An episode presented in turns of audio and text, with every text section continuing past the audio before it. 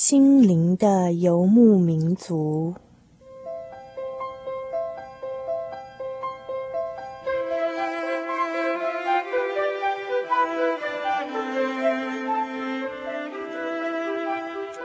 在这个谁都不管谁的后现代社会里，每一个人的心灵都是游牧民族。成长的过程就是寻找的过程。每一颗漂泊的心灵，其实都在寻找生命的绿洲。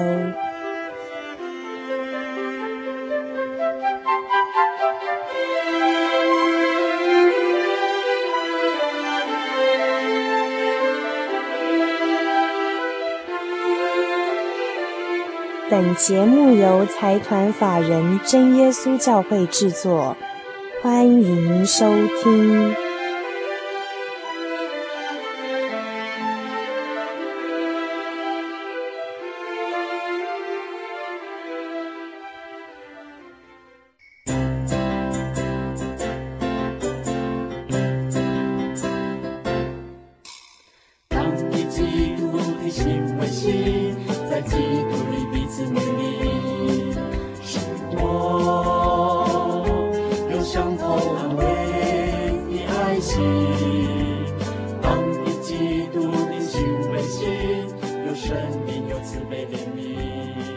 心灵的游牧民族，在空中的朋友，大家好，我是 Kevin，欢迎大家今天再打开收音机来收听我们的广播节目。在节目的最开始，跟大家分享的是这一首福音诗歌创作《贴心》。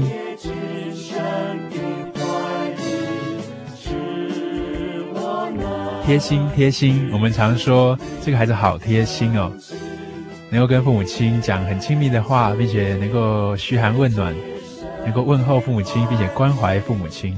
我们在天上的天父呢，也像我们的父母亲一样，非常希望他的孩子能够回到他的怀抱里面，并且很贴心的能够跟他说说话，并且在他的怀抱里面呢，能够享受平安与快乐哦。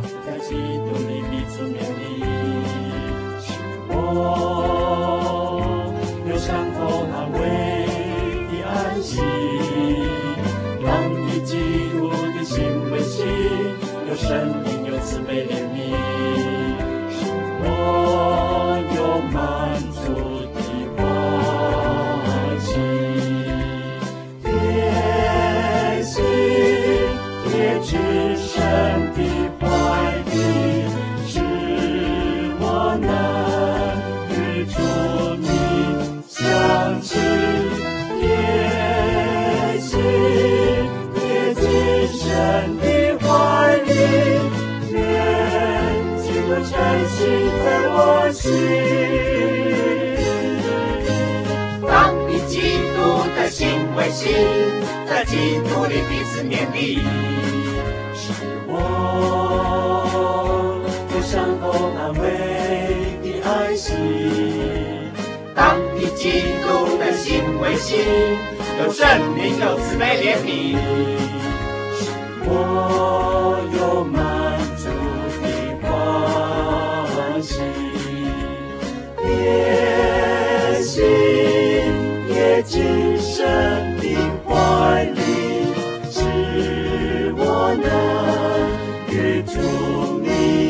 相亲贴心，也至深的怀里，愿基督传心在我心，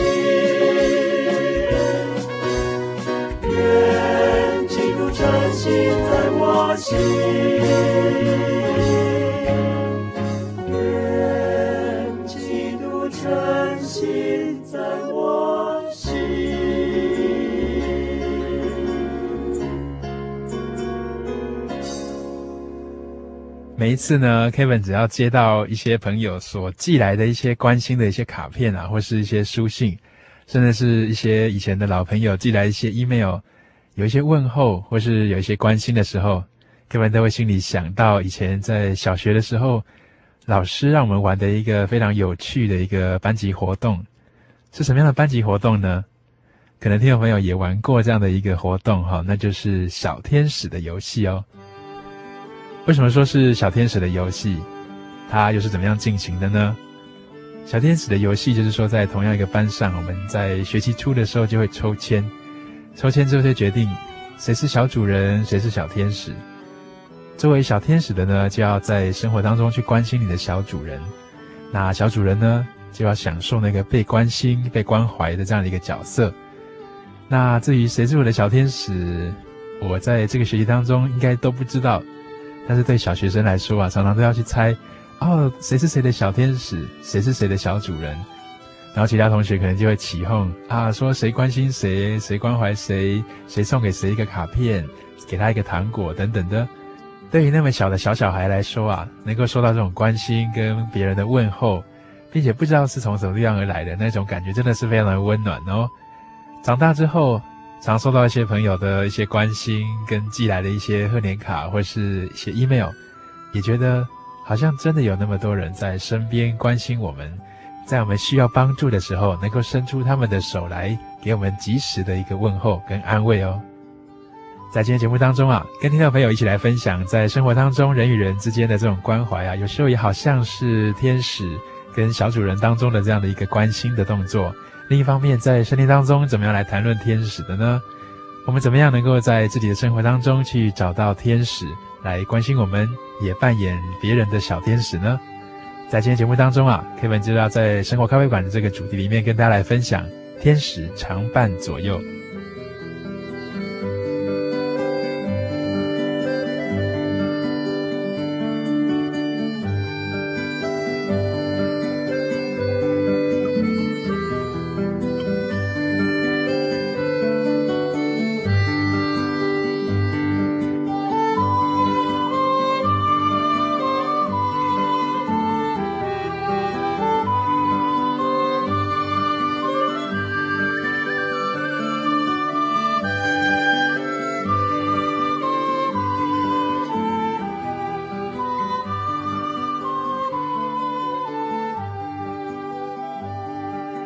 现在所收听的是心灵的游牧民族，在我们今天生活咖啡馆里面，Kevin 跟大家分享的是天使常伴左右。其实啊，说到为什么 Kevin 要跟大家谈这个天使，这个灵感是从什么地方而来的呢？除了收到一些朋友的关怀信，然后觉得说感到很温馨、很亲切之外，另外一方面啊，前几天在跟一些朋友在查考圣经、在读圣经的时候，读到在希伯来书里面说到一句话，哈，觉得蛮有意思的。他说到，耶稣降生到世上来的时候啊，叫他暂时比天使小一点，叫耶稣暂时比那些天使还小一点。其实常听我们节目的听众朋友就会知道啊、在谈到耶稣的时候，我们知道他是神，他是神亲自道成肉身到世界上来，为了拯救我们人类。那为什么说暂时比天使小一点呢？难道神会比天使小吗？这是蛮有趣的一个问题哦，并且圣经说暂时，那这个暂时到底是什么时候呢？那从这句圣经里面的这个文句来看呢，我们就在想，到底这个天使跟我们世人有什么关系呢？那耶稣跟天使又有什么关系呢？暂时比天使小一点，那暂时之前跟暂时之后。他又恢复他的这个全能，是不是能够掌管这些天使呢？那这些天使又从什么地方而来？他们有什么样的特性？他们的个性如何啊？他们的工作如何？他们到底为人可以做些什么？或是他们主要的工作和任务该达成的目标是什么呢？这些都是非常有趣的一些问题啊！所以在今天节目当中啊，Kevin 就要跟大家来探讨这个天使的主要角色。以及他跟我们人的关系，还有我们该怎么样来看待他们为我们所做的那一些事情。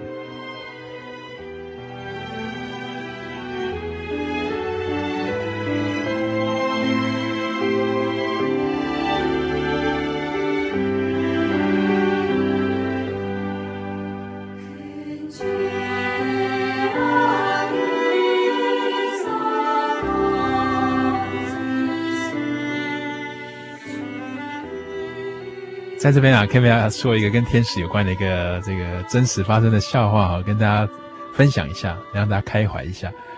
呃，以前有一个老师哈，他上课在跟我们讲到这个天使的一些事情的时候，他故意问我们说：“男的天使啊，跟女的天使生的天使就叫做小天使，是对还是错呢？当时我们年纪很小，就说：“对啊，没有错啊，生出来就是小天使啊。”其实啊，照圣经的观点，还有主耶稣曾经说过关于天使的一些事情啊，我们知道，天使是没有嫁娶的，因为他们是服役的一个灵。什么叫做服役的灵呢？他们为了就是完成神手中所要做成的一些事情。我们在稍早的节目当中提过，人跟神呢，就好像父子关系，像天父和儿女的这样的一个关系一样。那这个天使呢，在旁边啊，他不是神的儿女哦。那他是什么呢？他啊，就好像是一个管家，就好像是一个仆人这样子。所以我们说他是服役的灵，其实他就是能够达成在这个家里面啊，神所托付的一些事情。所以他们是非常的顺服，非常的谦卑的，并且在神的旨意之下，照着神所要他们做的一些事情，他们认真的去把它达成。其实，在圣经当中有很多的故事记载天使他们所做的一些事情。比如说，有时候他们是保护我们，有时候是拯救、搭救我们脱离危险；有时候他也指引和安慰门徒；也有的时候，他根据神的差派啊，到这个世界上来传神的警告，或是颁布神的一些律法；有时候，他也帮助信徒能够来抵挡这个撒旦哦，就是抵挡这个魔鬼哦。那有时候，他也帮助。人们在世上的一些战争，好多好多的事情哦，所以我们可以想见，天使其实是很忙的，他们的工作压力应该也是蛮大的。但是我想，因为他们有超人的一些能力，譬如说啊，在圣经当中就曾经提到有一个叫做但以理的人呐，他因为一些不明不白的一些冤屈啊，被国王下到这个狮子坑里面，跟一些狮子在那个坑里面，他是受陷害的。结果神就差派天使呢，能够封住那个狮子的口，这是非常神奇也非常厉害的一件事，能够把狮子的嘴巴堵住啊！所以在那一天当中，那一天晚上啊，这个但以里都没有受到这个狮子的侵害。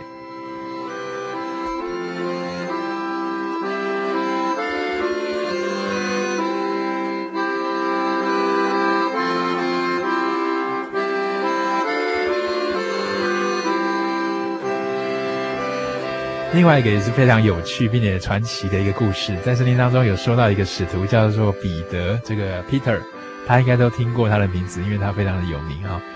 那这个彼得他也是到处去传扬耶稣平安的福音啊，去到很多地方啊，有些人就因为嫉妒他、憎恨他，所以想要迫害他、逼迫他，甚至把他关到这个监牢里面。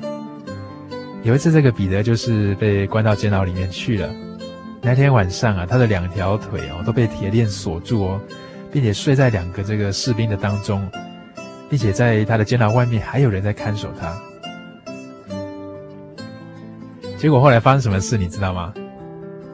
在半夜的时候啊，忽然有一个主的使者，忽然有一个天使出现了，站在那个旁边哈，把那个整个监牢照得好像白天一样，非常的光亮。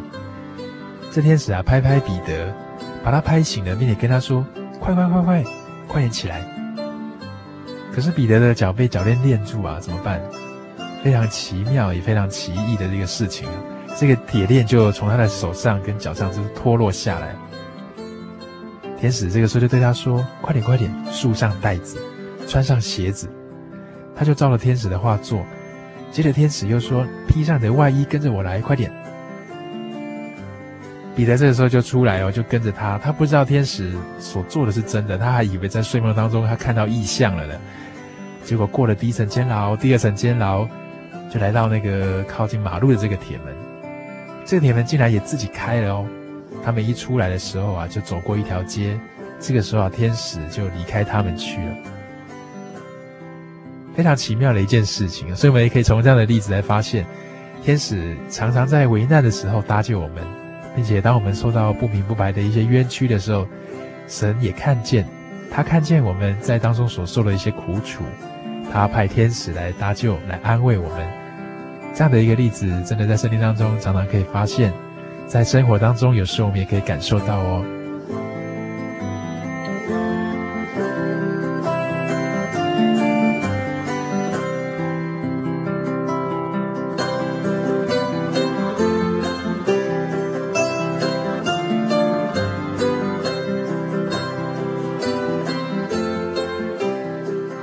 今天的节目里啊，K 文就要跟大家分享一个刊载在《圣灵月刊》的第三百零六期当中的一篇文章《天使伴左右》。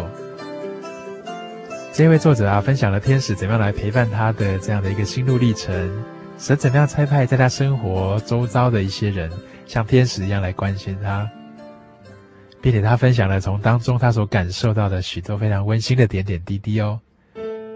那我们先起来听这首《永远有你》，稍后再回到节目当中来跟大家分享这一篇《天使伴左右》。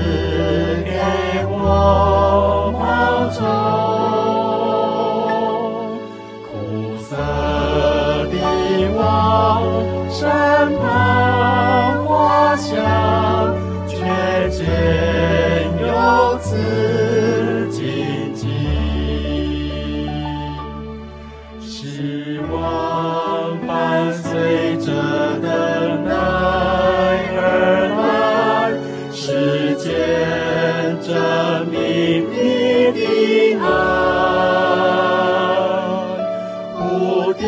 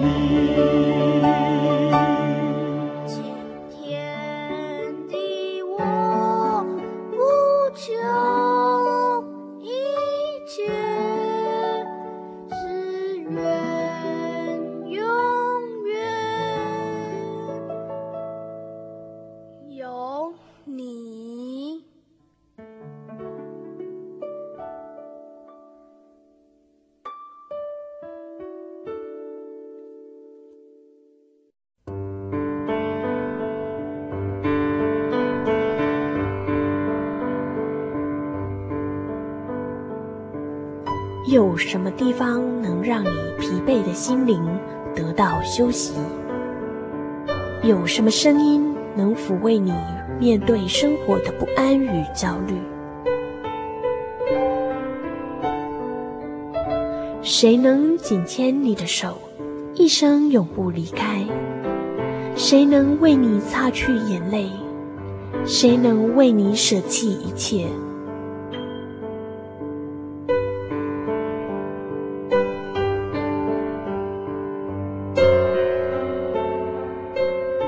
稣基督正等着您，等候您回到他的身旁，再次与他相认。欢迎您至各地真耶稣教会，让我们的疲惫与不安在他怀中得到安歇。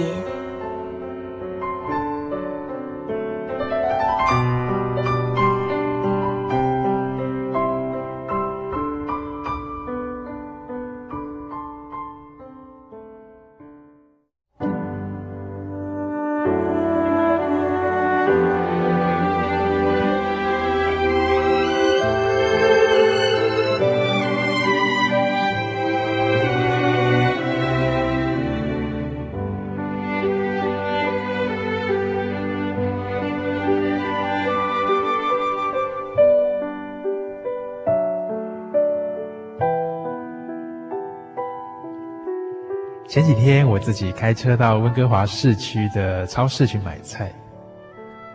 我一向很少在市区的道路上面开车，因为在市区里啊，交通非常的拥挤，而且有很多的单行道，常常去的时候跟回来的路线会不太一样，这让我非常的紧张。有时候我一开车出去就很怕转错弯就迷路了。来到温哥华一年多了。我渐渐的熟悉几个主要的干道和路线，现在开车到机场和几个购物中心都不再是问题了，也好久没有那种惊慌失措的感觉了。刚移民到温哥华的时候，开车找路是我最大的挑战，但是感谢主，除此之外似乎没有什么可以让自己更加的惶恐了。这让我想起。小的时候，我家住在台北。从小学一年级的时候开始，我就得自己搭公车去上学。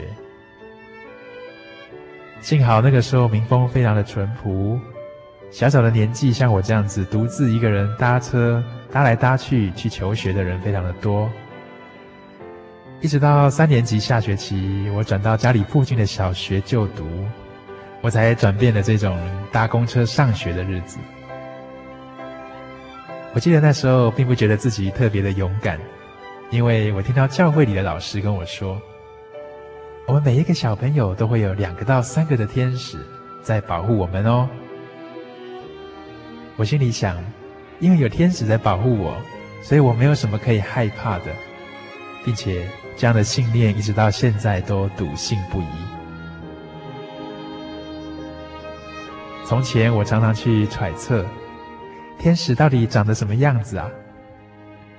根据教会里面一些弟兄姐妹的见证显示，天使应该是非常的俊秀的，而且好像长着翅膀，穿着白袍，非常的漂亮，非常的纯洁又光明。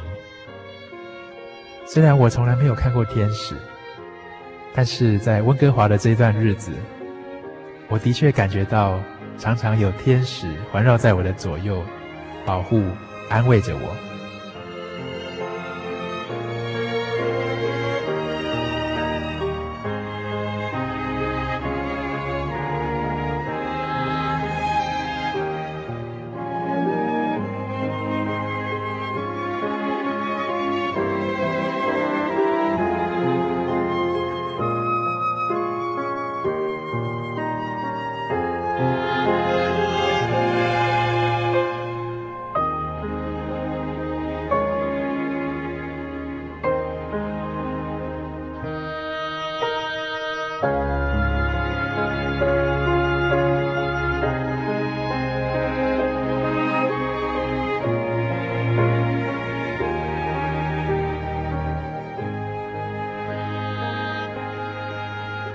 有一天下午，我正在家里面上网查一些资料，居然有一个人突然来敲门。我一开门，出乎我意料之外的是一位教会里的姐妹。她一进门便问我最近过得好不好。我那时候很纳闷，为什么她事先没有告诉我她要来，她就突然跑来了呢？万一我不在家的话，那她不就扑了个空吗？原来啊，她刚好到我们家附近来工作。而且有一小段的空档，他就就近来访问我。他一见面就流露出非常关怀我的一个眼神，他一直问我最近过得好不好，因为他感觉到好像有人在他耳边一直催促他，催促他要来关心我，要来看我。那时候我坦白的告诉他，我自己正陷在一种非常茫然、非常纷乱的情况之中，不知道未来该何去何从。并且我身旁许多非常热心的一些朋友，纷纷投送一些意见给我，让我觉得无所适从。然而在那天下午，经由他的一段安慰和勉励之后，我豁然开朗了起来。一夕之间，所有的忧烦一扫而空。两个小时，他离开我们家，他又回到他的工作岗位上去了。他告诉我说，这可是他头一遭在工作当中有一段休息时间的时候，跑出来看看别人啊。我想在生命当中，恐怕那一天他真的是注定要成为我的小天使了。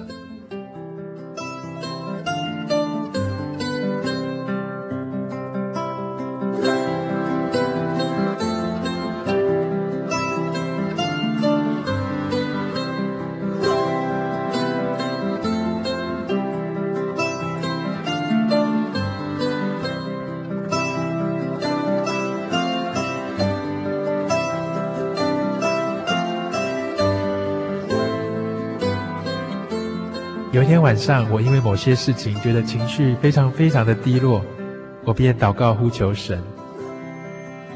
祷告之后不久，就接到一通来自台北的长途电话，那是一个在台湾的一个朋友。出国以来第一次接到他的电话，让我觉得非常的惊喜。他特地抽空打电话来问候我，问我最近过得好不好。他和我聊了将近半个小时，让我那天晚上在非常寂寞的夜晚里感到格外的温馨。但是第二天中午，我又愁眉苦脸的向神哀求，向神祷告。祷告到一半的时候，电话又响了。没想到另外一个姐妹从美国的圣路易斯州打电话给我，这无非又是一个令我非常喜出望外的一个来电，因为我们已经十多年没见了，并且我现在知道他生活在神的恩典当中，并且在教会里非常热心的侍奉。这让我感触非常的深，非常的多。很巧合的，这两位姐妹她们都有幼小的子女，在百忙之中竟然还能够抽空来关心我，真的叫我非常非常的感动。他们的来电就好像是来自天使的声音，我深深的知道是主耶稣亲自在安慰我。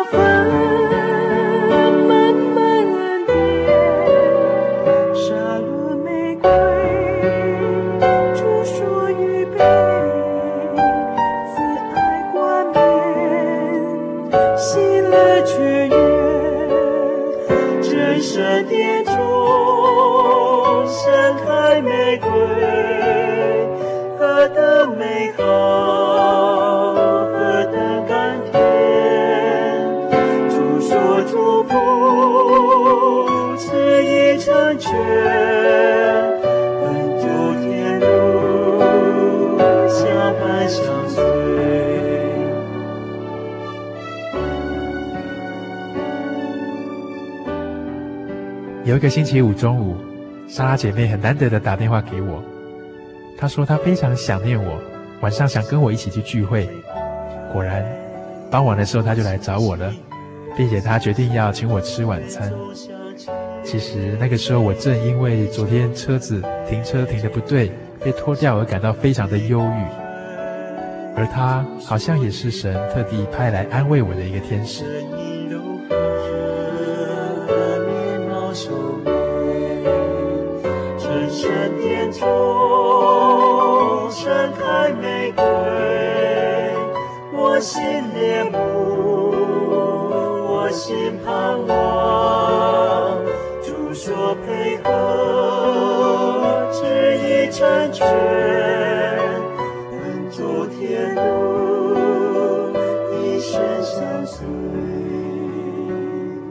到温哥华的时候，我常常一个人在家。当我一个人在家的时候，我常常不自觉的会想到一些诗歌，那些美妙的诗歌的旋律呢，好像就在我的耳边环绕回响，让我的心情呢一直保持的非常的平静，非常的安稳。甚至有一天，我在睡梦当中，感觉到有一个像父亲一样的男子来到我的面前亲吻我，那样的一种亲吻非常的纯洁，非常的甜美，包含了怜惜的父爱和真挚的一种感情，就好像圣经当中的雅歌所说的。愿他用口与我亲嘴，因你的爱情比酒更美。那一记亲吻的甜美滋味，到现在让我回想起来还觉得滔滔然的，难以忘怀。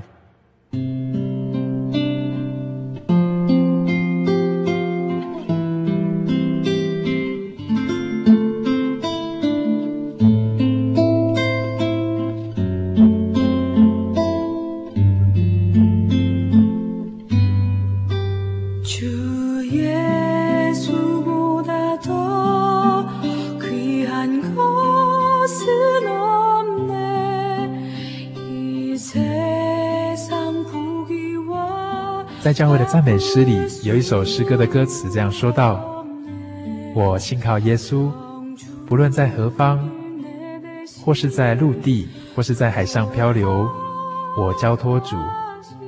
我并不感觉惊慌，因为我慈爱的救主必常看顾我。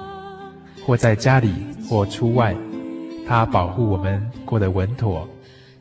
我信靠主，深知主看顾我。”因为他随时随地保护我周到，这首诗歌正是我这段日子以来的心情写照。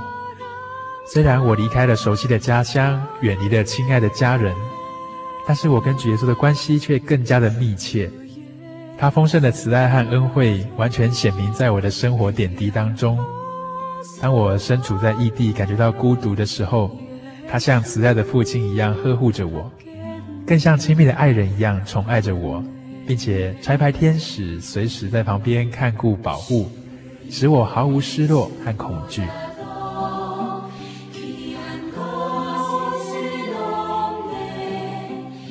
当我刚搬到温哥华来的时候不久，有一个从台湾来的朋友到我们家来做客。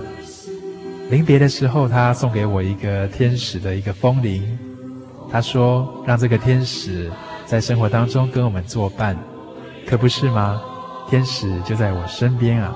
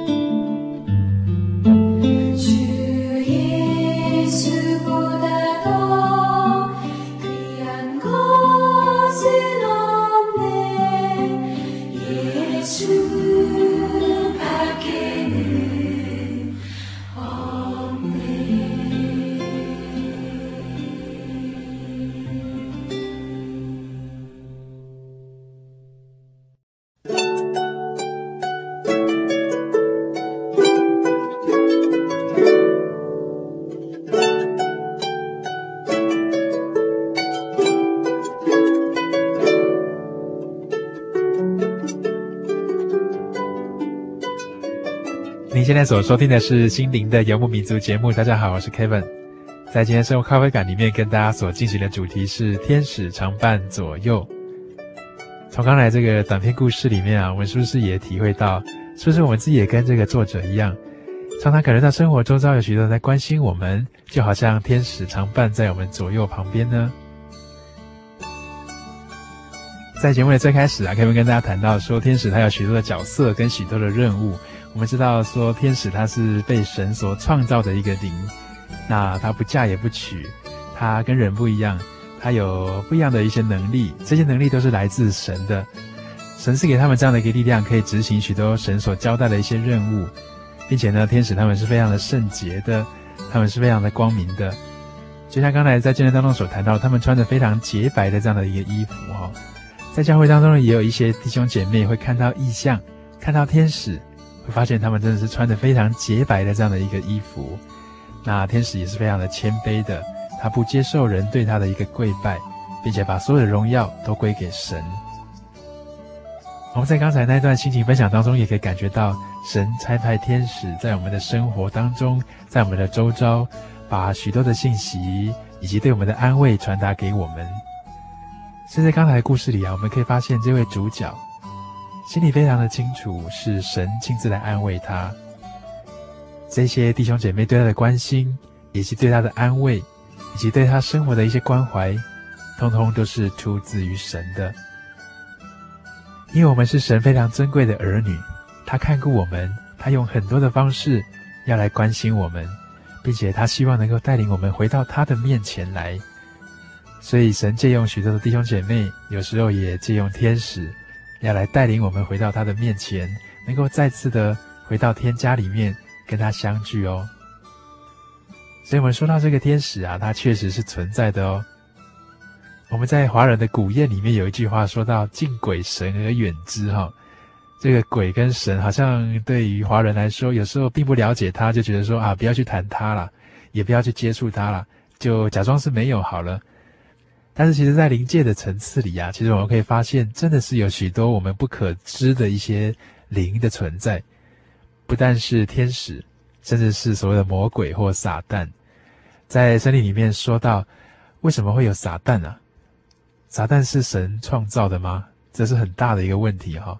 其实我们知道，在天使来说，他的本性来讲是非常的善良、非常的纯洁，并且非常的谦卑的。他不接受人的跪拜，并且把荣耀都归给神。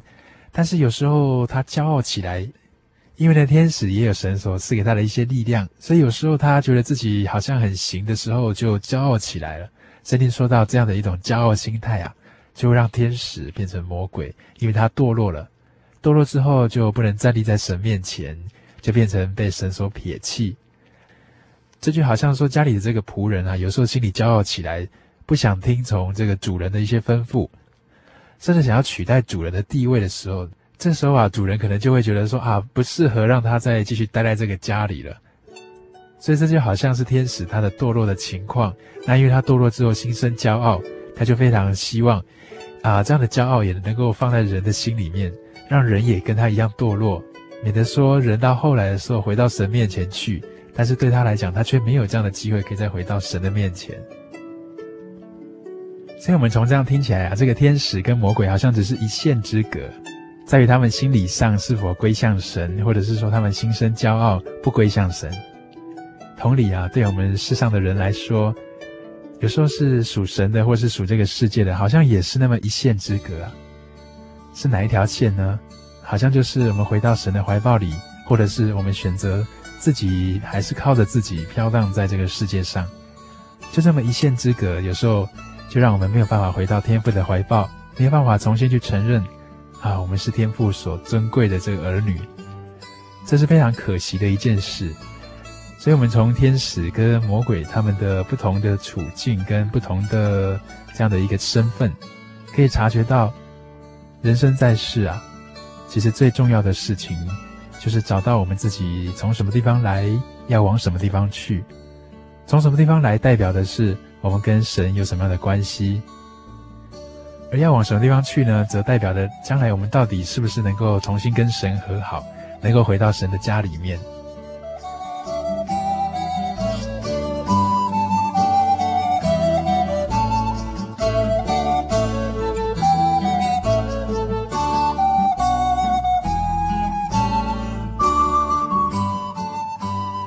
那在这样一个问题上呢，在节目最开始的时候，我们说到，在圣经的希伯来书里面有一句话哦，很奇妙。他说到，神叫耶稣哈，暂时比天使小一点。我们还没有来解答这个问题啊，为什么说暂时比天使小一点？根据 Kevin 对这样的一句话的了解，我们可以跟听众朋友做一个分享。其实啊，我们说人要怎么样可以回到神的面前来呢？怎么样能够除灭掉人跟神之间的一个隔阂呢？就好像爸爸非常爱孩子，但是孩子跟爸爸当中却因为孩子曾经犯了一些过错，而断绝了那样一种心理上的一种关系。那到底我们怎么样才能够回到天父的这个面前，跟天父重新有这个心理上的关系呢？这个时候就是一个很大的难题了。那这个耶稣呢，他就是道成肉身，到这个世界上来，像我们每一个人一样，都带着肉体，体会我们在世上的这样一个漂流失所的这样一种痛苦。之后，他为我们打开一条路，可以回到天父那里去，而我们也就是顺着他这条路呢，重新再回到天家去。那在他在世上的这段过程呢、因为他谦卑降为人的样式，所以圣经说到他暂时就是他在世上的那段时间哦，暂时比天使小一点。那关于这个暂时小一点呢？到底是什么样的一个状况啊？其实从圣经当中，我们可以来查考另外一个相关的一个比邻哈，一个比喻，在加泰书里面也说到说，在一个家里面啊，这个爸爸跟儿子，这个儿子他其实我们有时候说，假如这个爸爸的产业很多的话，我们会说他儿子是小主人，或是说他是小老板，对不对？但是这个小老板啊，当他还小的时候，总不能在他年幼的时候就把家产托给他吧？所以有时候这个家里面就会请了一个管家，先暂时把这个孩子啊托管给管家，让他教导他一下。那等到这个孩子长大的时候，这个爸爸为他所预备的这个时候到的时候，他就可以来接管这样的一个家产，然后他的地位在那个时候就比管家还要大了。我们从这样一个例子就可以来了解哈，真的人在神的面前真的是看得非常的尊贵哦，因为是神的非常宝贵的儿女。那天使呢，他其实是一个仆役，其实是神差派他们做什么样的事情，他们就必须谦卑顺服。那也因为他们的谦卑顺服，那所以他们能够非常妥善的去完成神所交代的一些事情。所以对于天使啊，我们其实不应该去尊崇他，或是说去敬拜他。因为那样是不对的，那样是错误的。我们最重要的是要敬拜那个宇宙当中独一的真神，而这位真神呐、啊，他曾经道成肉身到这个世界上来为我们的罪牺牲，希望带领我们回到天家。他的名字就叫做耶稣。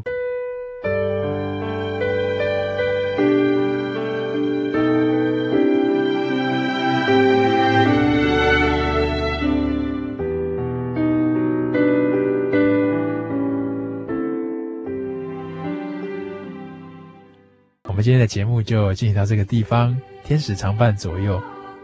Kevin 祝福大家在生活上面都能够像今天的这个故事主角一样，得到许多的安慰跟关怀。不论这样的关怀是来自周遭的朋友，或是来自天使，我们也都更加的希望你呢，对基督耶稣平安的福音有更多的查考和认识。因为毕竟这样的一个平安的福音，是我们人生当中最重要的一件事。希望下礼拜大家继续锁定我们的心灵的游牧民族，在空中跟我们一起分享，一起成长。拜拜。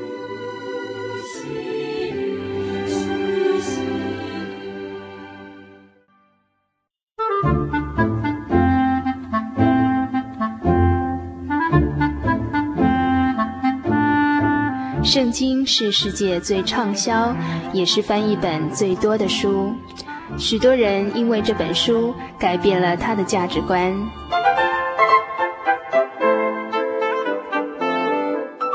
请和我们一起进入圣经的迷人世界，欢迎收听《圣经小百科》。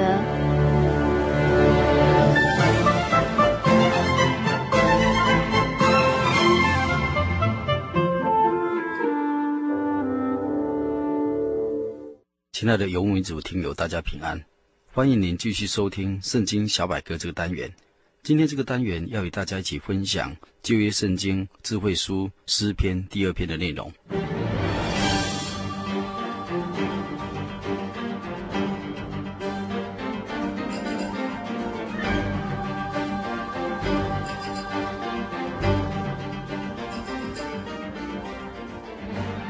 本篇诗篇诗词经文共有十二节，主题是神所立的王耶稣基督。本篇标题没有注明它的作者是谁，但新约使徒行传第四章二十五节却说明，指出是大卫所写的诗。在圣经中，其他引证本篇的还有使徒行传第十三章三十三节、希伯来书第一章五节，还有第五章五节，并且。启示录第一章二十七节都引证了本篇诗篇诗词的内容，加以证实福音的真理。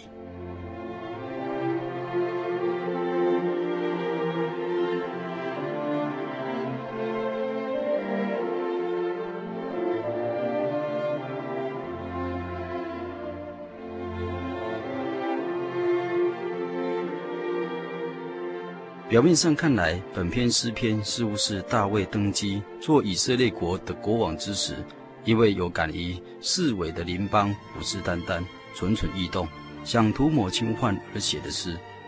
但也有人认为是大卫的儿子押沙龙率众造反，大卫逃亡的时候所作的诗歌。但是有一点却是可以肯定的，就是神借着大卫的经历预言了弥赛亚，我们的救主和他属灵的国度。价值在乎预言的性质，预言人们虽然用尽心力，极力的反对主耶稣，把他钉在十字架上，但是真神却将他高举。等到他再来的时候，必坐在超乎大卫王位之上，做属灵国度的万王之王、万主之主。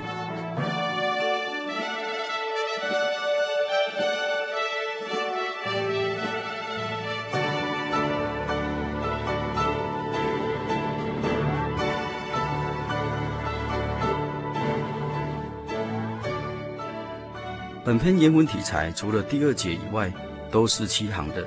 而行文非常的工整，诗歌内容是以戏剧式的题材写出，共有四个场面、四个角色，分四个剧目演出。全诗共有十二节，分成四段，每段一幕，每一幕有三节。第一幕是描写地面上的情形，内容是这样写的：外邦为什么争闹？万民为什么谋算虚妄的事？世上的君王一起起来。臣宰一同商议，要抵挡耶和华，并他的受膏者，说：我们要挣开他的捆绑，脱去他们的绳索。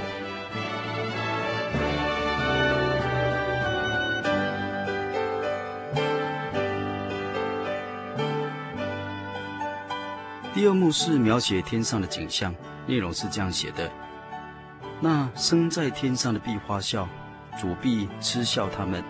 那时他要在怒中责备他们，在烈怒中惊吓他们，说：“我已经立了我的君在西安，我的圣山上了。”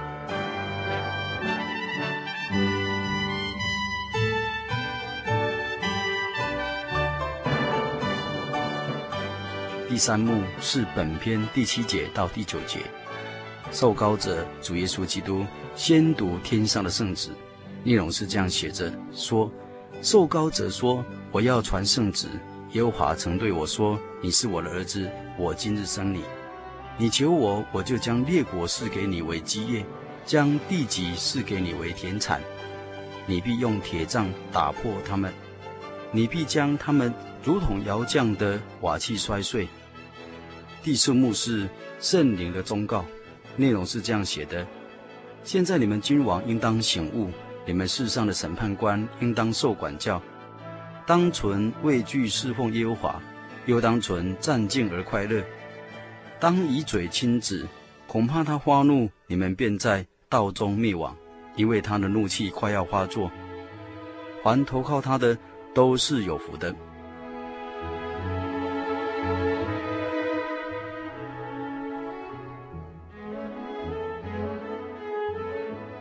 小说中所常说的一句话是。话说天下大事，分者必合，合久必分。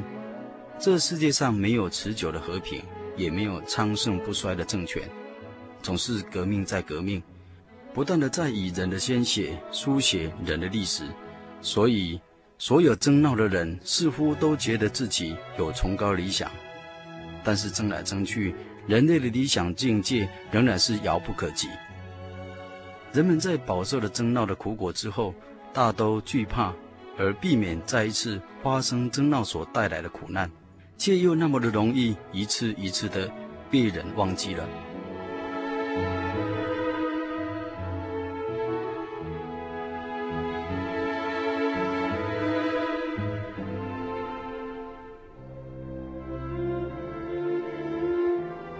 罪恶不仅使人争闹，它也使人虚妄。罪人常常自夸聪明，并且时常讥笑敬畏真神的人，以为他们无知迷信。但是他们到了人生的结局，最后一口气要离开时，才恍然发现自己是虚空的虚空，虚空的虚空，凡事都是虚空。人一切的劳碌，就是在他日光之下的劳碌，有什么益处呢？从这个世界万物来看。向来人对一切事物都是有意见分歧的，很难有完全一致的时候。但是唯有在远离真神和抵挡不信真神的这件事情上面，大家的心却是不谋而合。所以不论在许多的科学理论上、政治运动，或是文化的演变、社会的风气，甚至宗教变相理论的潮流，似乎都是向着一个方向发展，都是要驱使人。离神越远越好，可见这个世界的确是握在那恶者的手下，造成国际社会、家庭极度的混乱与不平安。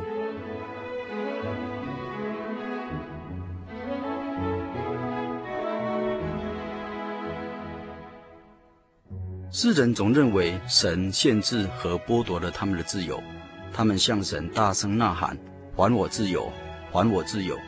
所以千方百计地争取远离神的自由。真神真的不喜欢让人自由吗？那么为什么在他所造的一切活物中，唯独给人自由选择的意志？不错，从某一个角度，神给人的自由确实是有他的限制和范围。但是这个限制和范围的目的，却不是为了剥夺人的自由，乃是叫人享受神所赐的真自由。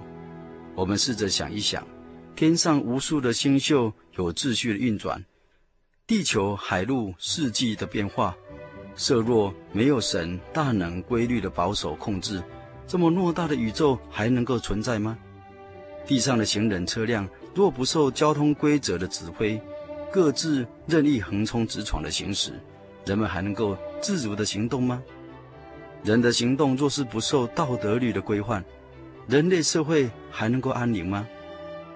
真自由并非为所欲为，乃是为所当为的。所以主耶稣在约翰福音第八章十二节说：“你们必晓得真理，真理必叫你们得享自由。”这就是这个道理了。因此。正因为人离弃神和他所示的真理而任意妄为，结果呢？今天我们在各方面肉体的情欲中，已经沦为魔鬼的奴仆，正陷在败坏和痛苦的声音之中，无法自拔了。而神的真理对顺服的人来说是自由的保障，但对背叛的人却成为捆绑和绳索。其实真神既没有任凭世人妄为，也没有限制他们的自由。但真神却要因着人妄用自己的自由而施行他公义的审判，因我们一切都是从他而来。但愿人当因神的宽容忍耐而把握机会悔改。若是我们不知道主的爱心，使徒保罗说，这人乃是为自己积蓄愤怒，以致神震怒显公义审判的日子来到。所以俗语说，神的磨石虽然转得很慢。但却磨得很细，落在永生神的手中是极其的可怕，因我们的神是烈火。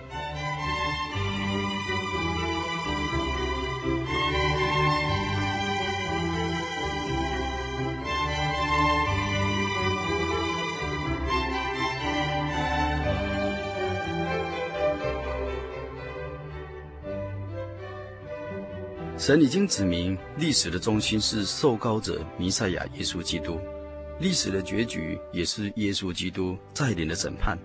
这是人最当醒悟和受教的大事，这也是侍奉神的人最不可忽略的内容。所以最后，神要我们世人的眼睛专注在神子耶稣基督身上，当以嘴亲子，意思就是说，神衡量世人或恶或是善的一个原则。只有一个，就是看人如何能够以圣经的真理对待神儿子耶稣基督而定。因此，我们当靠主耶稣基督与神和好，以心灵诚实、热情的爱主，享受他的救恩。现在，我们一起来向天上的神祷告，奉主耶稣圣名祷告，开辟永生道路，是以真自由的真神，是得救生命的主啊！我们感谢赞美你的圣名。自从我们人类始祖亚当犯罪堕落以后，我们世人便陷在心灵盲目、死亡和罪恶的痛苦深渊之中。我们靠着自己无法自救自拔。你为了将人彻底的拯救出来，你以自己成为独生爱子、受膏的先知、祭司、君王三种职分，来到你所造的这个世界上。为的是要将我们从盲目的无知、死亡的结局和罪恶的捆绑中拯救我们出来。我们人人都需要避难所，你是唯一安全的避难所。我们满怀感谢你赐给我们这样安全的避难所，不是为了少数的我们，而是为了我们所有的人类。恳求主耶稣施恩帮助感动，带领更多的同胞归向你这位受膏属灵的君王，内住在我们的心中，因为投靠你的变为有福。哈利路亚，阿门。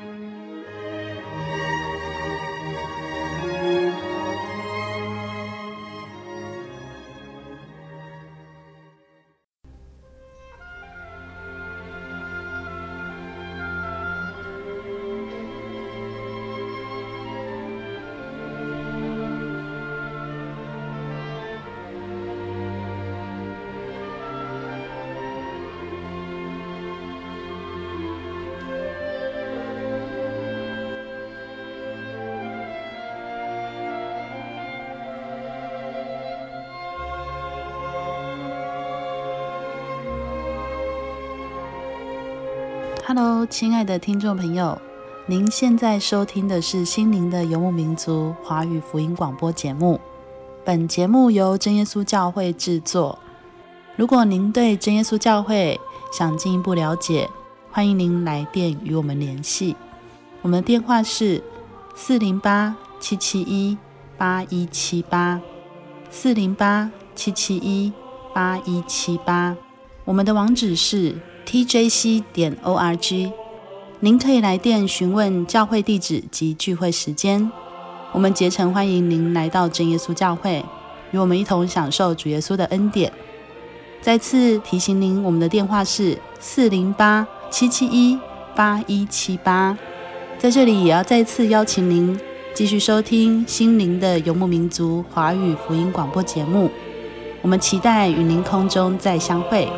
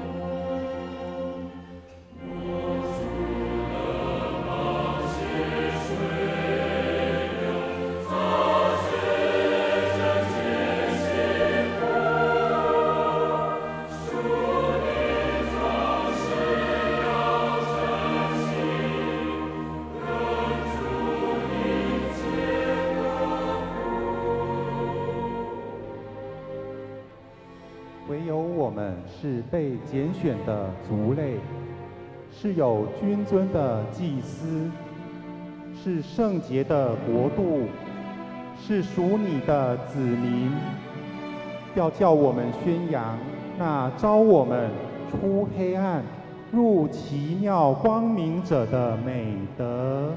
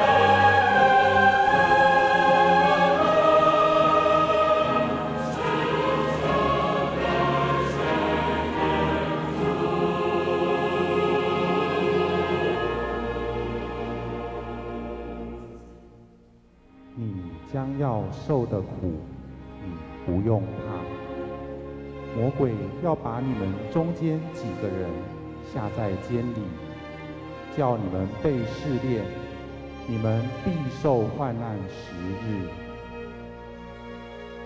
你勿要至死忠心，我就赐给你那生命的冠冕。